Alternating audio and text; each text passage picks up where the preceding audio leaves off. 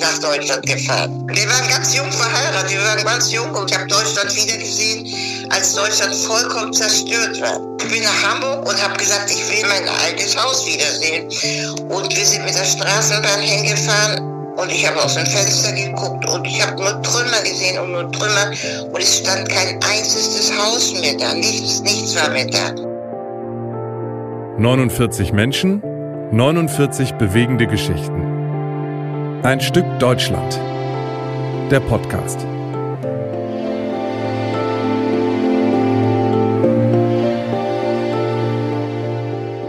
Moin, moin und herzlich willkommen zu Ein Stück Deutschland, unserem Podcast über Flucht und Vertreibung von Jüdinnen und Juden in der Nazizeit, Folge 42, der dritten ausführlichen Folge zu Edith Sichel. Moin, moin, Corinna. Guten Morgen, Carsten, und guten Morgen, liebe ZuhörerInnen. Der dritte und letzte und abschließende Teil. Steigen wir gleich ein. In der letzten Folge waren wir am Ende zeitlich im Jahr 1959 angelangt, als Edith, ihr Vater und die Mutter bei der Hamburger Sozialbehörde mit ja, mehreren Schreiben um Wiedergutmachung hartnäckig nachfragen. Das ist auch dringend nötig, weil es der Familie nämlich finanziell gar nicht gut geht. Edith und ihre Schwester können nicht heiraten, schreibt Kurt Brauer an die Hamburger Behörde. Sie müssen weiter in der Bonbonmeria arbeiten. Sie verkaufen feine Liköre, Konfekt und Marmeladen, um die Eltern und sich eben selbst zu finanzieren. Sie können kein eigenes Leben starten, schreibt der Vater. Die Hamburger Behörde tut sich offensichtlich sehr, sehr schwer, das Geld zu bewilligen. Ja, sie will mehr Belege. Im Fall von Kurt Brauer liegen die aber nicht vollständig vor, weil Ungeziefer sie zerstört haben. Das schreibt Ediths Mutter an die Behörde. Ihr erinnert euch. Ja, wer hier merkt, das habe ich noch nicht gehört, hört sich dann am besten erstmal die vorherigen Folgen zu Edith an, die Folgen 39 bis 41. Und jetzt kann Edith liefern zwei eidesstattliche Erklärungen von zwei anderen jüdischen Flüchtlingen. Ihr erinnert euch vielleicht. Die hatten wir in der letzten Folge ja auch schon drin. Und jetzt glaubt ihr das auch die Hamburger Behörde. Unser Kollege Lorenz Lorenzen hat das Dokument für diese Folge eingesprochen. Hamburg, den 4. November 1959. Anlage. Mit Antrag vom 15. Februar 1958 wird ein Ausbildungsschaden geltend gemacht. An dieser Stelle würde ich sagen, lassen wir mal ein bisschen was weg, weil letztendlich äh, das die Fakten sind, die Edith uns ja selbst schon in ihrem Verfolgungsbericht äh, erzählt hat oder uns vielmehr den Behörden. Das lassen wir weg und machen mit dem Ergebnis weiter. Sie hat nachgewiesen, dass sie nur eine Volksschule bis 1940 besucht hat. Ein Schaden in der Ausbildung gemäß Paragraph 115 in Verwendung mit Paragraph 118 ist somit gegeben. Die Antragstellerin will die Ausbildung nicht mehr nachholen, da sie inzwischen dafür auch schon zu alt ist. Sie hat 5000 D-Mark bekommen und dann aber sagst du nochmal 5000 ja, D-Mark? Hier steht eben, steht mir nach sowieso. Ach so, Paragraph 118. Eine einmalige ja. Entschädigung von 5000 D-Mark zu, die sie beantragt. Das ist auch, auch legitim und das habe ich auch in vielen Akten schon gesehen, dass man pauschal diese Summe eben ansetzt. Und ähm, hier kommt nochmal, das ist nochmal der Text, aber mit ihrer Unterschrift nochmal mhm. ähm, mit dienstlichem Siegel. Konsulat. Ach, das hat sie dann im Konsulat in mhm. Buenos Aires eingereicht. Ja, es ist dasselbe Datum. Das ist ja. die Anlage 2 und 3 hier nochmal mit dem dienstlichen Siegel, dass sie das wohl gewesen ist. Und Buenos also, Aires, 20. Februar 1958. Okay. Ja, hier ist nochmal, ne, sie, aus rassischen Gründen hat sie einen Ausbildungsschaden erlitten. Rassische Gründe? Ja, mhm. in Anspruch. Und dann wird eben dieser Vergleich nochmal vorgeschlagen mit diesen 5000 D-Mark. Mhm. Das war so. Das ist aber auch dann relativ schnell gegangen, 25. November 59, weil es dort jetzt, soll man sagen, eine relativ klare Sache war. Okay. Du hast jetzt keine keine Möbel oder ja, ja, wo du, Stände, um wo du noch schätzen musst und die du auch ja. deren äh, Besitz so nachweisen musst und so weiter. Sie hat sich also einverstanden erklärt, mit das Geld zu bekommen. Und dann kommt hier der Vergleich nochmal. Mhm. Wohnhaft in und so weiter vertreten durch. Und das so. Geld kam von der Hamburger Sozialbehörde? Das kommt vom Amt für Wiedergutmachung. Genau. So, und jetzt kommt dieses zweite äh, Blatt ins Spiel. Wir sagten hier zweimal 5000. Ja. Das hat also dann äh, später noch eine rechtliche Änderung gegeben. Ah, okay. das, wir sind ja jetzt schon bei 65. 1965. Ja. Und da steht, nachdem nunmehr das zweite Änderungsgesetz Bundesentschädigungsschlussgesetz erlassen ist, nach Paragraph sowieso, war es möglich, dass diese also Entschädigung das, ja. auf 10.000 D-Mark hochgerechnet wurde. So, an dieser Stelle, falls ihr euch wundert, das war Christina Igler, mit der ich ja im Hamburger Staatsarchiv war, um die Akte einzusehen. Genau, und ich frage mich jetzt aber, Carsten, ähm, diese 10.000 Mark, ist das wohl viel gewesen?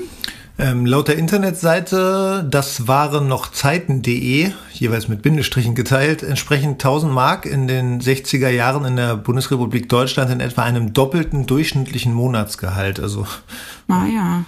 Hm, also entsprach das etwa dem Zehnfachen eines knappen Jahresgehalts, würde ich sagen. Das ist natürlich irgendwie gar nicht so viel. Man muss ja bedenken, dass sie mit einer guten Schul- und Berufsausbildung jahrelang hätte gut verdienen können. Ne? Ja, da hat man sich eben äh, schön, hat man sich schlank gemacht. Ne? Das war wirklich also für das, was den Menschen angetan wurde, war das natürlich eigentlich nix.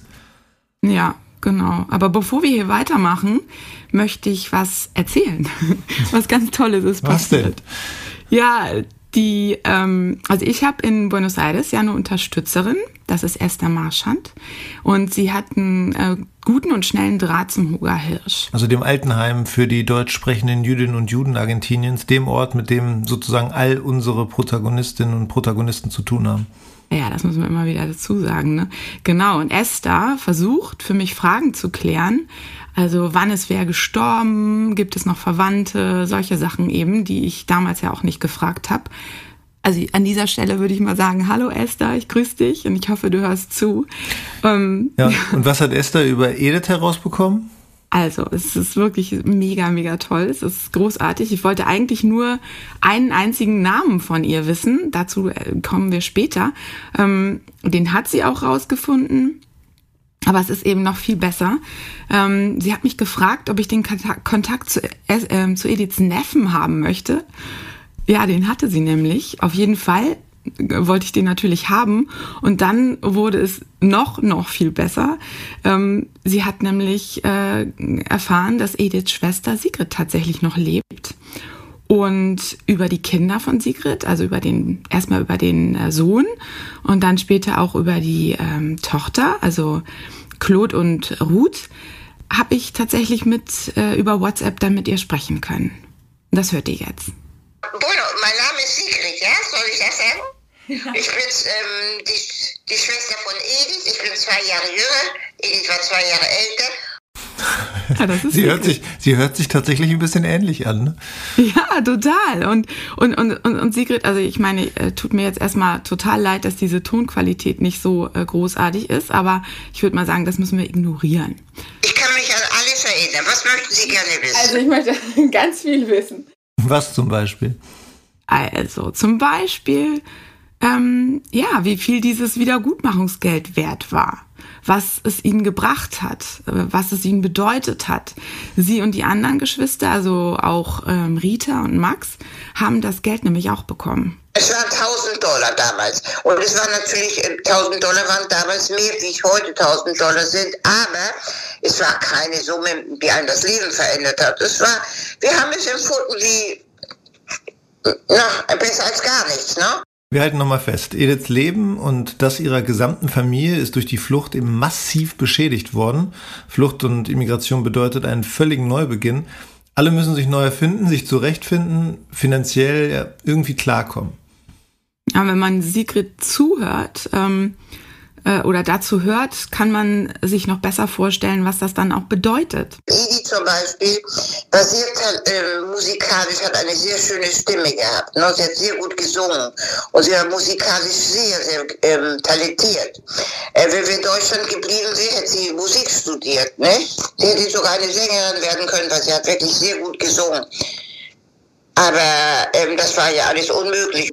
Aber wollte sie nicht Schneiderin werden oder Modistin? Das hat sie an die Behörde zumindest geschrieben. Wahrscheinlich schreibt sie, sie hätte einen solchen Beruf erlernt. Ja, oder ich, hätte sie. Ja, ich denke, dass das so was Realistisches war, ne? Also Schneiderin, Modistin, das hätte sie vielleicht lernen sollen oder vielleicht auch wollen, aber die Frage ist ja, ob da vielleicht doch was anderes drin gewesen wäre, wenn man ihrer Schwester jetzt so zuhört, dann wäre das vielleicht sowas geworden wie Sängerin oder so. Ich meine, ich finde, ihre Stimme ist ja auch wirklich wunderschön. Ja, jetzt denke ich, Mensch, leider hat sie uns 2004 nichts vorgesungen. Hätte ich das damals gewusst, hätte ich sie natürlich gefragt. Ja gut, es war ja nicht absehbar, was aus dem nee. Projekt wird. Ne? Nee, ja, genau. Zurück zur Wiedergutmachung. Noch haben wir nicht drüber gesprochen, ob der Vater seine Rente bekommt. Ja, lass uns da auch am besten nochmal ins Interview mit Christina Igler reinhören. Wollen wir noch mal da einmal reingucken? Wir können da noch einmal reingucken, ja. Mal, er ist gestorben vor der Gesetzesänderung, ne? Ja. Das ist natürlich und hier ist auch Fall so ein bisschen drin. Er hat auch eine Rente bekommen dann später. Ne? Das kann man hier sehen. Ja. Vermögensschaden, also Auswanderungskosten, Hausrat und Schmuck. Weil sie Werte haben mitnehmen können, hat er dafür wenig Entschädigung bekommen. Genau. Er hat aber eine Rente bekommen. Ja. Das ist also auch drin. Deswegen ist hier auch nochmal der Rentenantrag weil er ja einfach auch gearbeitet hat hier. Ja. ja. Mit dieser finanziellen Hilfe aus Deutschland geht es jetzt auch den Eltern von Edith finanziell besser, zumindest ein bisschen, oder? Ja, die Rente hat natürlich geholfen, aber auch wenn ähm, die Schwestern die Eltern jetzt nicht mehr finanziell unterstützen müssen, also Rita und Edith, ähm, haben sie tatsächlich noch eine ganze Weile oder eine kurze Weile noch in der Bomboneria gearbeitet, erzählt Edith. Bueno, bis wir geheiratet haben. Meine ja. Schwester und ich, am selben Abend haben wir geheiratet. Nein. Ja. Aber Sie waren unterschiedlich alt. Ja, meine Schwester drei Jahre älter. Ja, und eine Doppelhochzeit. Ja, Doppelhochzeit. Und sind zusammengefahren nach Cordova auf die Hochzeitsreise. Alles zusammen haben wir gemacht. Sisi. Bueno, und dann äh, meine Schwester ist äh, gefahren nach Martinez, hat sie geheiratet, hat da gewohnt. Und äh, ich habe dann auch, mein, mein Mann hat dann auch in Martinez bis jetzt, also bis vor äh, anderthalb Jahren, ne, habe ich in Martinez gewohnt, da haben wir ein sehr schönes Haus. Und, ähm, und aber leider ist er dann gestorben hier. Sie. Wie alt war er? Ne? 77 war mein Mann. Mhm. Und jetzt bin ich 77 geworden. Das war jetzt Ihr Leben im Schnelldurchlauf. Schnelldurchlauf. Da habe ich dann doch noch ein paar Fragen. Ja, ganz viele, ehrlich gesagt. Ich auch. Und die konnte ich Sigrid, äh, die konnte Sigrid auch beantworten für den Hintergrund. Sigrid, also das hatte ja Edith schon erzählt. Sigrid war tatsächlich als Jugendliche schon nach Buenos Aires gegangen mit 16. Dort hat sie erst im Kinderheim des Jüdischen Hilfsvereins gearbeitet. Das haben wir ja hier im Podcast auch schon. Ähm, haben wir das schon mal erzählt, dass die einen jüdischen Hilfs äh, in, Kinderheim schon, ja. hatten? Ja, genau. Und ähm, dann etwas später ja, aber ich denke, das soll sie mal selber erzählen. Als ich 19 Jahre war, ich habe damals nicht mehr im Kinderheim gelebt und so weiter, ich habe in einer Bibliothek gearbeitet. Ne?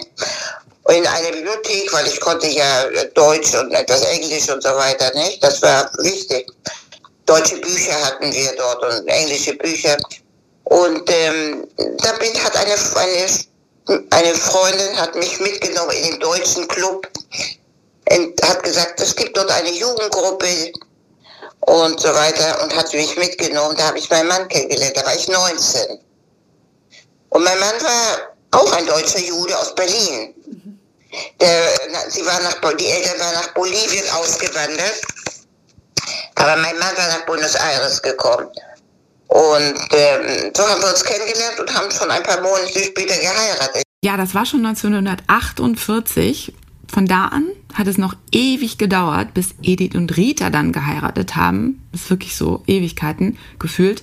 Und das hatte aber laut Sigrid nicht nur damit zu tun, dass beide Geld verdienen mussten. Und da haben meine Schwestern bei meinen Eltern gelebt und im Geschäft gearbeitet und sind nirgends hingekommen und haben niemanden kennengelernt.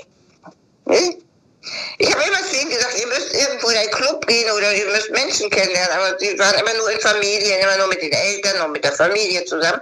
Und so haben sie nie jemanden kennengelernt. Ne? Eines Tages ist meine Schwester Edith ähm, auf der Straße, hat sie einen alten Bekannten getroffen und er hat gesagt, was ist los, Edith, dass du noch nicht verheiratet bist? Und sie hat so aus Spaß zu ihm gesagt, kannst du mir nicht jemand vorstellen? Ja, sagt er, das kann ich. Und ist schon am nächsten Tag gekommen und hat, ne, hat ihr ihren zukünftigen Mann vorgestellt. So war das. Wenn das mal immer so laufen würde, ne? Ja, ganz schön easy, ne? Also stell mir mal einen vor und dann zack. Nee, aber Sie soll mal weiter erzählen, ja. da kommt noch was. Ja. Am nächsten Tag ist er schon gekommen, der junge Mann, und hat meiner Schwester den Mann vorgestellt. Aber sie ist, das war doch, sie war nicht gleich entschlossen und dann ist sie, ähm, ist sie angefangen, bis sie ein bisschen auszugehen und es hat dann noch zwei Jahre gedauert, bis sie geheiratet haben. Er hieß ähm, ähm, Werner Sichel und war aus Frankfurt am Main. Aber die Immigration hat ihn auch, er war auch auf dem, auf dem Lande, aber nicht in Moiseswiese, sondern in einer anderen Provinz, äh, der die Kolonie hieß Victor. Von dort war er. Der war auch nach Buenos Aires gekommen, weil viele Leute wollten dort nicht leben bleiben, wollten in der Großstadt leben. Ne? Ja, so ist, kam das und dann hat, da, hat die, da hat die Schwiegerin von ihm gesagt, ach, für deine Schwester Rita habe ich auch jemanden. Und hat ihr ihren zukünftigen Mann vorgestellt, der war aus Oberschlesien. Beides hat sofort geklappt, ja, und sie waren ähm, zufrieden, ne? Sie waren, ähm, haben gute Ehen gehabt, ne? Haben gute Ehen gehabt. Das ist, äh, hört sich ein bisschen äh, trocken an, aber ist auf jeden Fall schön, dass das Ja, also ich meine, genau, reingucken können wir ja nicht, aber offensichtlich äh, ähm, hatten die das gut miteinander. Ja. Ne? Und jetzt können wir ja auch mal über die Fotos sprechen, die du von Sigrids Tochter Ruth bekommen hast. Ja, da habe ich mich ganz besonders drüber gefreut. Wenn ihr auf unsere Seite geht, also auf die einstückdeutschland.com Seite und dann nach Edith Sichel sucht bei den Geschichten, dann nach unten scrollt, dann, vielleicht könnt ihr das ja jetzt parallel machen, weil ich habe diesmal die Bilder schon eingestellt. Ähm, da seht ihr die Bilder. Und ich bin so berührt, weil, ich weiß nicht, Carsten, wie es dir geht. Das allererste Bild, was man sieht, wenn man anklickt, da sieht man sie alle. Die vier Kinder. Ja. Und zwar noch in Hamburg. Kannst, magst du sie beschreiben? Wie findest ja, du, wie sie aussehen? Sie sehen alle sehr fromm aus, kann man sagen. So ähm, die Mädels alle mit so einer weißen Schürze um irgendwie oder oder, oder einem weißen Rock und ganz ganz ordentlich gekleidet. Ähm, Du meinst jetzt fromm im religiösen Sinne? Oder Nein, einfach, so einfach brav? Brav, genau. Ja. So brav, genau. Und ähm, auch der Junge mit, mit weißem Kragen, ähm, ja. also auch alles sehr, sehr, sehr ordentlich und ja, die, die, die jüngeren Mädels, die lächeln sehr, sehr stark. Die beiden älteren ein bisschen weniger. ernster, ne? Genau, mhm. ja. Mhm. ja. Aber ich erinnere mich, dass Edith auch erzählt hat, dass dieser Mann, der sie da gewarnt hat, gesagt hat, ah, oh, diese hübsche Familie und äh, ne, der soll nichts passieren, so ungefähr. Und wenn man die jetzt so anguckt, dann würde ich sagen, hat er recht gehabt. Ne? Es ist wirklich irgendwie eine hübsche Familie, wenn man jetzt also die Kinder betrachtet, sehr, sehr niedlich. Und das nächste Bild, das ist, finde ich, sensationell, dass wir das haben, weil es wirklich ein Zeitdokument ist. Ähm, das ist nämlich von der Monte, Monte Olivia, also auf Deck, auf dem Ausreiseschiff. Ähm, da steht Monte Olivia Hamburg auf dem Schwimmring, den Max sich so äh, wie ein Rahmen um den Kopf rumhält. Daneben die äh, drei Schwestern und Martha, die Mutter. Das finde ich auch ganz toll. Und das nächste Bild finde ich auch super, weil da sind sie alle zu sehen. Und schon zwar ein bisschen älter. Genau, auf der Hochzeit von Sigrid mit Sigrids Mann und den Eltern von, also den Eltern Kurt und Martha und allen Geschwistern. Und da sieht man auf der linken Seite Edith, wie sie, ähm, ja, wie alt wird die da gewesen sein? 21. Ja, auch sehr, sehr gepflegt, sehr. Ja. Ähm, auch, auch, Feine Familie. Ja, absolut. Und wieder die Frauen lächeln, die Männer sind ernst. genau. Ja. Und das letzte Foto ist natürlich, da kommen wir sozusagen wieder an die Stelle zurück, an der wir jetzt gerade sind, in den Tönen von Sigrid, nämlich zu der Hochzeit von Edith und Rita, aber ohne die Männer Man sieht leider die Ehemänner nicht, aber die beiden Geschwister, das heißt, hier haben wir normale vier, ne? Ja. Wie sie dann äh, schon ganz schön erwachsen sind. Ja, ich, ich freue mich darüber wirklich wahnsinnig doll. Und ähm, www.einstückdeutschland.com slash Edith Sichel und ihr könnt diese Fotos sehen. Ähm, ja, soweit. Wir wissen jetzt auch, dass Ediths, wie Ediths Mann heißt, nämlich Werner Sichel. Eigentlich wollte ich ja nur seinen Namen von Esther Marschand wissen und jetzt habe ich so viele Informationen. Und Sigrid weiß natürlich noch viel mehr. Er war zwei Jahre älter wie Edith. Also Edith ist 27 geboren und musste also 25, 25, 25 vielleicht, ne? Mhm. So ungefähr. Er hat Stricker gelernt. Er war Stricker. Er war kein, kein Mann, der viel Geld verdient hat. Meine Schwester ähm, hat in nicht, in nicht in sehr guten Verhältnissen gelebt. Sie waren immer irgendwie abhängig von der Familie. Sie brauchten immer die Hilfe der Familie, ne? Ja, und Edith und Werner haben dann später Trixie bekommen, am 13. Februar 1966. Das hat Edith in ihrem Interview ja auch erzählt, also dass es Trixie gibt. Und ähm, ich habe ja Trixie mit Tim auch damals kennengelernt. Trixie hatte bei der Geburt einen Sauerstoffmangel und ist deswegen geistig eingeschränkt. Das war für Edith und ihren Mann bestimmt ein Einschnitt und das erzählt auch Sigrid. Und dann erzählt sie aber weiter, wie Edith gelebt hat. Meine Eltern haben ihr ein Haus kaufen können. Ne? Sie, hat ein, ein, sie hat sehr viel Freude mit ihrem Haus gehabt. Sie hatte einen schönen Garten, in dem sie gerne gearbeitet hat und so. Ähm, sie wusste ziemlich, es ging ihr nicht sehr gut ökonomisch, aber es hat ihr nichts gefehlt, weil sie hatte ein schönes Haus und die Familie hat sehr viel geholfen. Ne? Ja, und Trixie hat übrigens bis zuletzt bei ihren Eltern gewohnt, ist mit ihnen ja dann auch ins Ogar Hirsch gezogen 2002 ist Werner gestorben, zwei Jahre bevor Tim und ich dann da waren. Also der, der Fotograf von Ein Stück Deutschland. Ja, richtig, das muss man dazu sagen nochmal. Ähm, ja, und ähm, bevor Edith und Trixie, bevor wir Edith und Trixie kennengelernt haben, war das. Ja. Als ihr Edith 2004 zum Interview getroffen habt, war Edith mit 77 die jüngste und Trixie mit 39 Jahren die allerjüngste unter den Alten im Heim, hat sie dir erzählt. Aber die anderen sind doch alle 80, 90 ja. und, und alte Leute hier, ne? Sie. Wohl nun, aber mir gefällt hier ganz gut. Sie hat zuerst sehr geweint immer. Sie will nicht hier sein, was soll ich in ein Altersheim? Klaro, aber ich kann nicht wieder nach Hause. Ich habe Angst und außen reicht mir das Geld nicht. Ja, ja. Komm nicht aus mit dem Geld, wird niemals auskommen. Aber und dann haben meine Geschwister hier gemacht. Überschreiben das reicht dann auch, um dann hier zu leben? Ja. Sie. Weil wenn ich nicht mehr bin, ja. dann sie kann nicht alleine dann, weil die äh, Trixie hat, äh, also kann nicht gut sprechen, ne? Ja, ja. Aber sie versteht alles, Deutsch und Spanisch, alles versteht sie. Nur, sie spricht nicht gut. Aber, aber sie haben sie hier alle sehr gerne, alle Mädchen und alle die Alten auch und in der Küche und überall. Sie sind sehr, sehr gut zu ihr. Wenn man mich fragt, über was ich mich irgendwie beschweren kann, na, ich wüsste nicht. Mir gefällt hier gut. Ich, ich habe ein sehr gutes Leben jetzt, äh, sorgenfrei. Ja. Vollkommen sorgenfrei. Ne? Ich brauche mich um nichts kümmern. Zum Beispiel, sie bringen uns zum Arzt, entweder hier unten, also hier unten im Heim, oder wenn, wenn irgendwas ist, was sie hier nicht machen können, dann nehmen wir uns, äh, nehmen sie sich ein Remis oder, oder wir haben hier eine Kombi. Der wir bringen sie uns hin.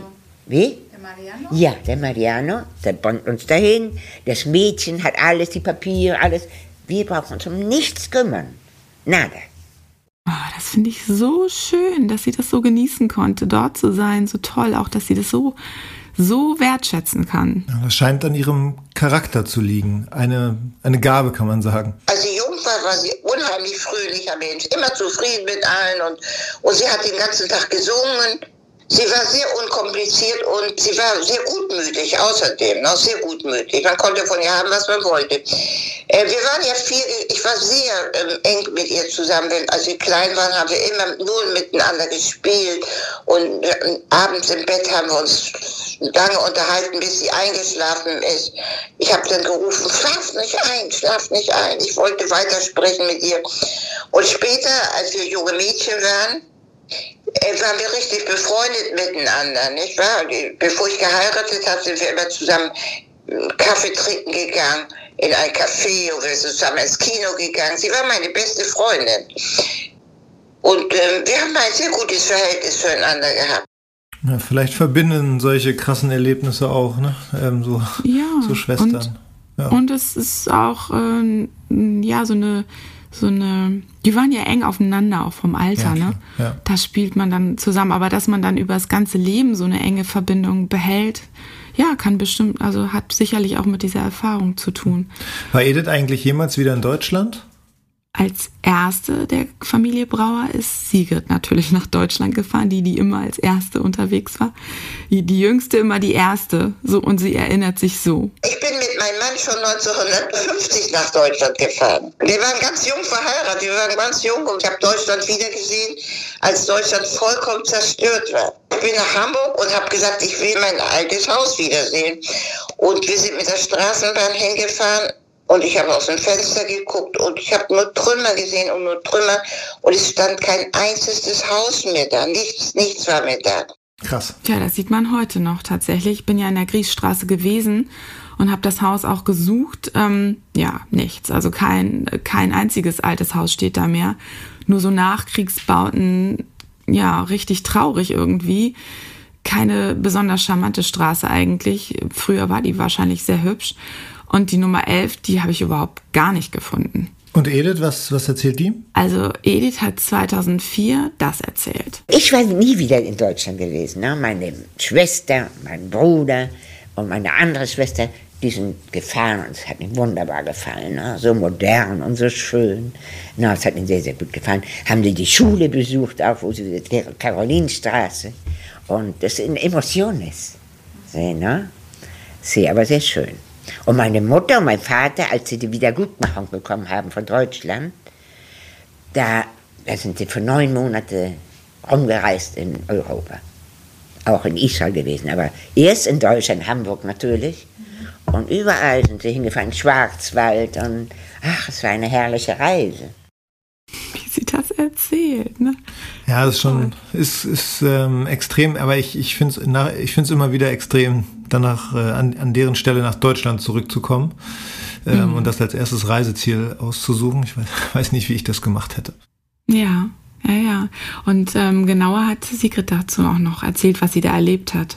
Und äh, die Schule habe ich nicht wiedererkannt, sie war sehr verändert. Aber was mich sehr gerührt hat, von unten bis oben sind Fotografien von den Mädchen, die die Schule besucht haben und die umgekommen sind, die deportiert wurden und im Konzentrationslager gestorben sind, mit den ganzen Namen, die mir hier alle bekannt waren. Ich kannte ja die Mädels alle, weil meine Schwester ist mit denen zusammen zur Schule gegangen, in der höheren Klasse. Das, und ich habe auch meine, das Bild von meiner Lehrerin wieder gesehen. Ähm, da war, ich weiß nicht, ob Sie irgendwie Bescheid wissen, ein Fräulein Kassel war die letzte, die mit diesem, mit dem Kindertransport weg, ähm, hat die Kinder begleitet ins Konzentrationslager. Mit der, das, die war, mit der waren wir sehr befreundet, mit diesem Fräulein Kassel. Das war sehr traurig, ja. Ähm, ich habe gesagt, ich möchte so gerne den Schulhof wiedersehen und die Turnhalle. Und dann habe ich gesagt, das ist alles viel kleiner geworden. Nein, haben sie gesagt, das ist genauso groß, wie es früher war. Mir kam alles viel kleiner vor. Ja, und was sie hier erzählt, ist natürlich total interessant. Das erzähle ich jetzt nochmal gerade, weil ich habe diesen Ton auch Anna von Villiers geschickt von der ähm, Gedenkstätte Israelitische Töchterschule VHS. Und ähm, die äh, hat sich sehr gefreut, weil es se- sehr selten überhaupt noch vorkommt, dass noch ähm, ehemalige Schülerinnen jetzt noch leben sowieso und tatsächlich hatte sie mit Sigrid noch nie Kontakt, also außer, also damals war Sigrid da, aber da war Frau Villiers noch nicht da. Und jetzt äh, werden die demnächst äh, ja Kontakt äh, zu ihr aufnehmen. Oder Anna will Kontakt zu ihr aufnehmen und sie auch nochmal interviewen. Und sie sagt, das, was sie hier über die, dieses Fräulein Kassel erzählt, ähm, ja, das ist total interessant für die. Und was auch schön ist, in dieser Turnhalle, von der sie hier spricht, hatte ich im Mai ja meine Lesung. Irgendwie fügt sich das hier alles irgendwie schön zusammen. Und ja, und sie erzählt tatsächlich auch von dieser Reise noch mehr. Mein Vater hat immer davon geträumt, er will nach Europa zurück und so weiter. Und im Jahr 1963, nachdem sie schon die Wiedergutmachung bekommen hatten, haben sie sich das leisten können. Und dann sind sie nach Europa gefahren, ja. Und ähm, da haben sie, dadurch haben sie, da, da haben sie alles erfahren, was den äh, Verwandten passiert war. Nicht? Da, daher wissen wir das. Was genau ist denn passiert? Tja, das äh, erinnert Edith so. Meine Mutter hat ihren Vater gelassen und einen Bruder mit Frau und Tochter. Aber die sind natürlich, der, der, der Vater, war noch gar nicht alt, der Vater. Er war, meine Mutter gesagt, wenn er 70 Jahre wird, komme ich dich besuchen. Aber dann war ja der Krieg ausgebrochen, konnte nicht mehr. Und dann natürlich, er hat immer geschrieben, holt mich raus, holt mich raus. Aber es ging nicht mehr. Und dann kam Campo de Konzentration. Tja, das ist einfach sehr, sehr traurig. Ja, das ist so unvorstellbar. Ne, das muss man sich so vorstellen. Man hat es geschafft, rauszukommen und die Eltern sind noch da. Das kennen wir ja auch aus anderen Geschichten, dass dann dieses Problem ist, dass man die Leute nicht mehr nachholen kann. Und das passiert ja vielen in der Welt auch heute. Ähm, du hörst dann jahrelang von den Verwandten nichts, ahnst vielleicht, vielleicht auch schon, oder die haben vielleicht auch schon geahnt, dass was Schreckliches passieren wird. Ja, und die Berichte kannten sie zu dem Zeitpunkt ja noch nicht, aber später dann eben aus den Zeitungen und dann bekommst du konkrete Nachrichten. Oh, es ist grausam. Ja, ich glaube, so richtig, also so richtig nachvollziehen kann man das nicht, wenn man es nicht selbst erlebt hat. Aber das stimmt. Ja, einfach heftig. Ähm, das haben wir in diesem Podcast ja schon von einigen unserer Protagonistinnen gehört. Also, dass sie ihre Angehörigen nicht mehr nachholen konnten und dass sie dann umgebracht wurden. Erinnert euch vielleicht, Argentinien hatte die Einreise für Jüdinnen und Juden im Juli 1938 ja massiv erschwert. Ja, und dann kam der Krieg und dann war sowieso vorbei. Ne? Und das hat eben auch für ähm, schwere Folgen für Familie Brauer. Erst nach zwei Jahren Aufenthalt in Argentinien hätte Martha Brauer ihren Vater und die anderen Verwandten eben diese Jamada schicken können, also die Bürgschaft oder die beantragen können. Ja, dann war es aber einfach zu spät. Von der Frau wissen wir komischerweise nichts, von der Frau, von dem Bruder, von meiner Mutter. Da haben wir nie wieder was von gehört. Aber die Tochter, sie, die war im Campo de Konzentration, hatte eine Liebschaft angefangen mit einem, mit einem Nazi, war das dort. Und haben zusammen gelebt dort und haben auch ein Kind bekommen. Aber den hat man alle drei kaputt gemacht. Ne? Klar, das durfte ja nicht sein, war Rassenschande, ne? Ah, schrecklich. So ein schönes Mädel gewesen, die war damals 18 Jahre, als wir sie äh, verlassen haben. Und no, sie konnten nicht mehr raus. Schrecklich, ganz schrecklich. Das ist schon ein bisschen krass, wenn man das dann mal wirklich von der Person äh, auch hört und nicht nur liest, Rassenschande und sowas, sondern das sind ja. Begriffe, die die im Hinterkopf haben, wenn sie an die Zeit denken. Ne? Einfach, ja, ja, genau. Ja. Aber ich habe mich hier gefragt, hä? Hat die mit dem Nazi im Konzentrationslager was angefangen oder und ist da dann schwanger geworden oder so?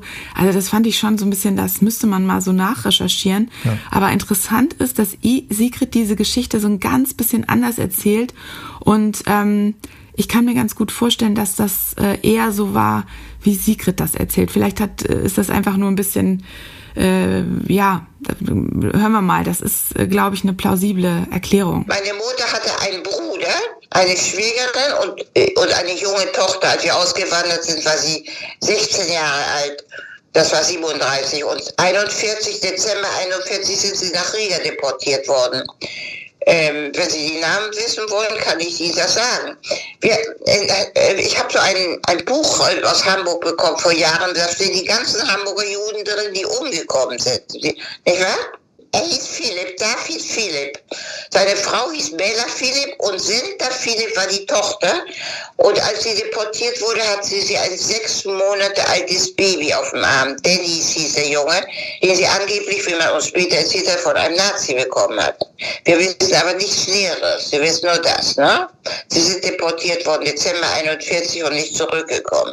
Also ich vermute, dass sie diese Liebschaft in, im, im Ghetto in Riga hatte, weil wenn sie mit 16 aus Hamburg weg ist und dann mit 18 äh, dann deportiert wurde, dann wird sie schon älter gewesen sein, als sie ja. das Kind hatte.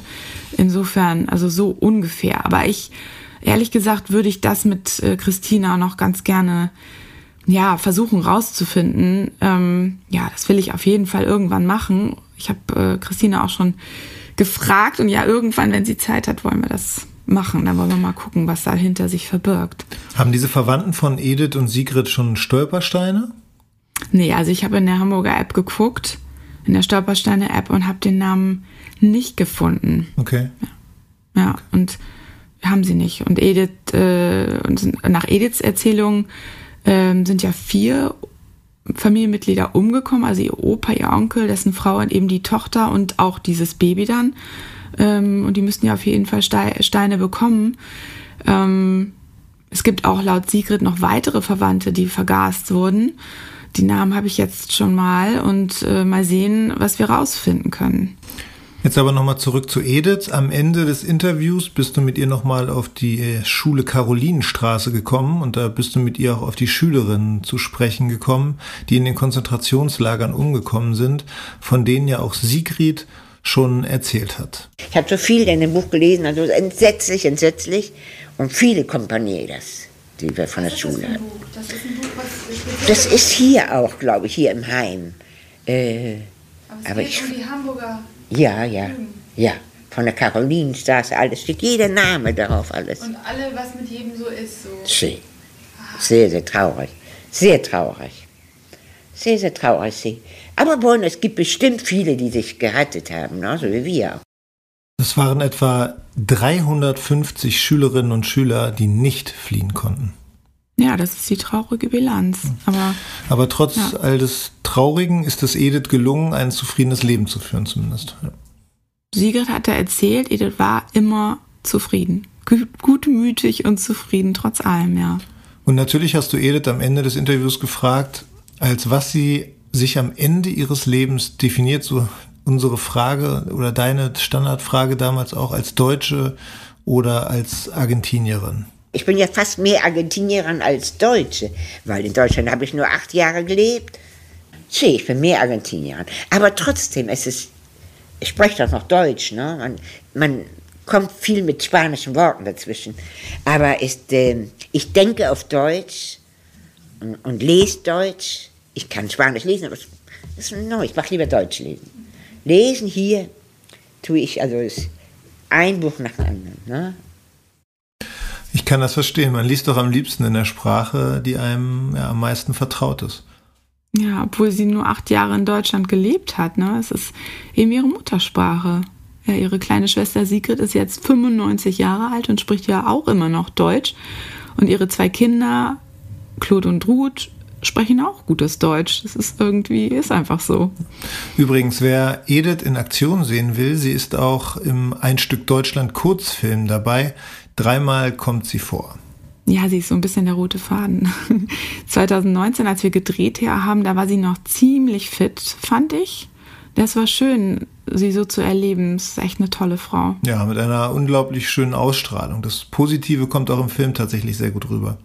Ja, im November 21 also etwas mehr als zwei Jahre nach unseren Dreharbeiten ist sie dann gestorben, kurz nach ihrem 94. Geburtstag. Wir haben ein wunderbares Verhältnis miteinander gehabt. Sie war meine beste Freundin und ich denke sehr viel an sie fehlt mir sehr. Meine, alle meine Geschwister sind jetzt tot und ich bin sehr traurig darüber, aber ich habe am meisten, äh, hat, am nächsten hat mir Edith gestanden. Ne? Und dann kam noch die Pandemie und Sigrid durfte Edith tatsächlich gar nicht mehr besuchen. Das ist so brutal und traurig. Aber tröstlich ist, dass Trixie ja bei Edith war bis zuletzt. Liebe Hörerinnen und Hörer, das war Folge 42 unseres Podcastes, dieses Mal mit Unterstützung unseres Kollegen Lons Lorenzen, der das Dokument eingesprochen hat. Wieder mit dabei war auch Christina Igler, mit der du Corinna im Hamburger Staatsarchiv warst. Ja, lieben Gruß an dich, Lawrence, und an Christina, an dich und die Kolleginnen und Kollegen vom Staatsarchiv. Da möchte ich auch nochmal Danke sagen, dass wir da nämlich äh, rein durften bevor der Lesesaal aufmacht, damit wir niemanden stören, weil ja das Team vom Straßenmagazin Hinz und Kunst dabei war, der Autor Frank Keil und Dimitri Leltschuk, um Fotos zu machen. Vielen, vielen Dank auch dafür nochmal. Und ähm, Dimitri Leltschuk hat dann, finde ich, ja sehr schöne Fotos gemacht. Die sind auch ähm, zu sehen und ich werde nochmal ach, da muss ich auch noch die, die, die sind noch nicht zu sehen, die sind bislang nur bei Instagram. Nein, die kommen auch noch auf Ediths Seite ähm, als Fotogalerie, das werde ich auch noch machen, vielleicht sogar heute.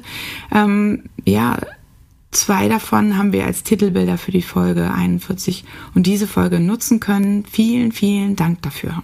Ja, ach genau, und eins will ich noch sagen, vielen, vielen lieben Dank an an Claude und Ruth und an äh, Sigrid natürlich, dass sie Lust hatte, mit mir zu sprechen. Und vielen, vielen lieben Dank für die Fotos, die, ja, die bedeuten für die Seite ganz, ganz viel. Vielen Dank. Und wir sagen natürlich auch Danke an Philipp Teichert von Fluid Sound, der uns wieder den Ton perfekt gemacht haben wird. danke ja. dir, Philipp. Vielen Dank. Und danke an euch, liebe Zuhörerinnen und Zuhörer. Danke für eure Treue, danke für euer Interesse. Und ja, wir freuen uns natürlich, wenn ihr uns zum Beispiel auf Instagram folgt ähm, oder auf unsere Seite geht, www.einstückdeutschland.com und noch viele weitere Geschichten lest, vielleicht euch anguckt auch, ähm, welche weiteren Gimmicks auf den Seiten noch sind, die gesprochenen Interviews und so weiter, die gesprochenen Texte und so weiter. Also ihr könnt euch da einiges angucken kann man sich schön vertiefen. Ne? Und wir freuen uns auch über eine Bewertung und erzählt es euren Freundinnen und Freunden und Verwandten ja, dass wir diesen Podcast machen. Genau. Und denkt daran, ihr findet uns auch bei Steady. Dort könnt ihr unseren Newsletter abonnieren und Teil der Ein Stück Deutschland Community werden. Da kann man, wenn man möchte, auch ein bisschen äh, monatlich oder jährlich ähm, Geld Spenden zur Verfügung stellen, mit der, mit dem wir dann unsere Unkosten ähm, decken können, die dann einfach entstehen durch so einen Podcast. Vielen Dank aber erstmal fürs Zuhören. Danke für euer Interesse und bis zum nächsten Mal. Bis zum nächsten Mal. Macht's gut. Tschüss. Tschüss.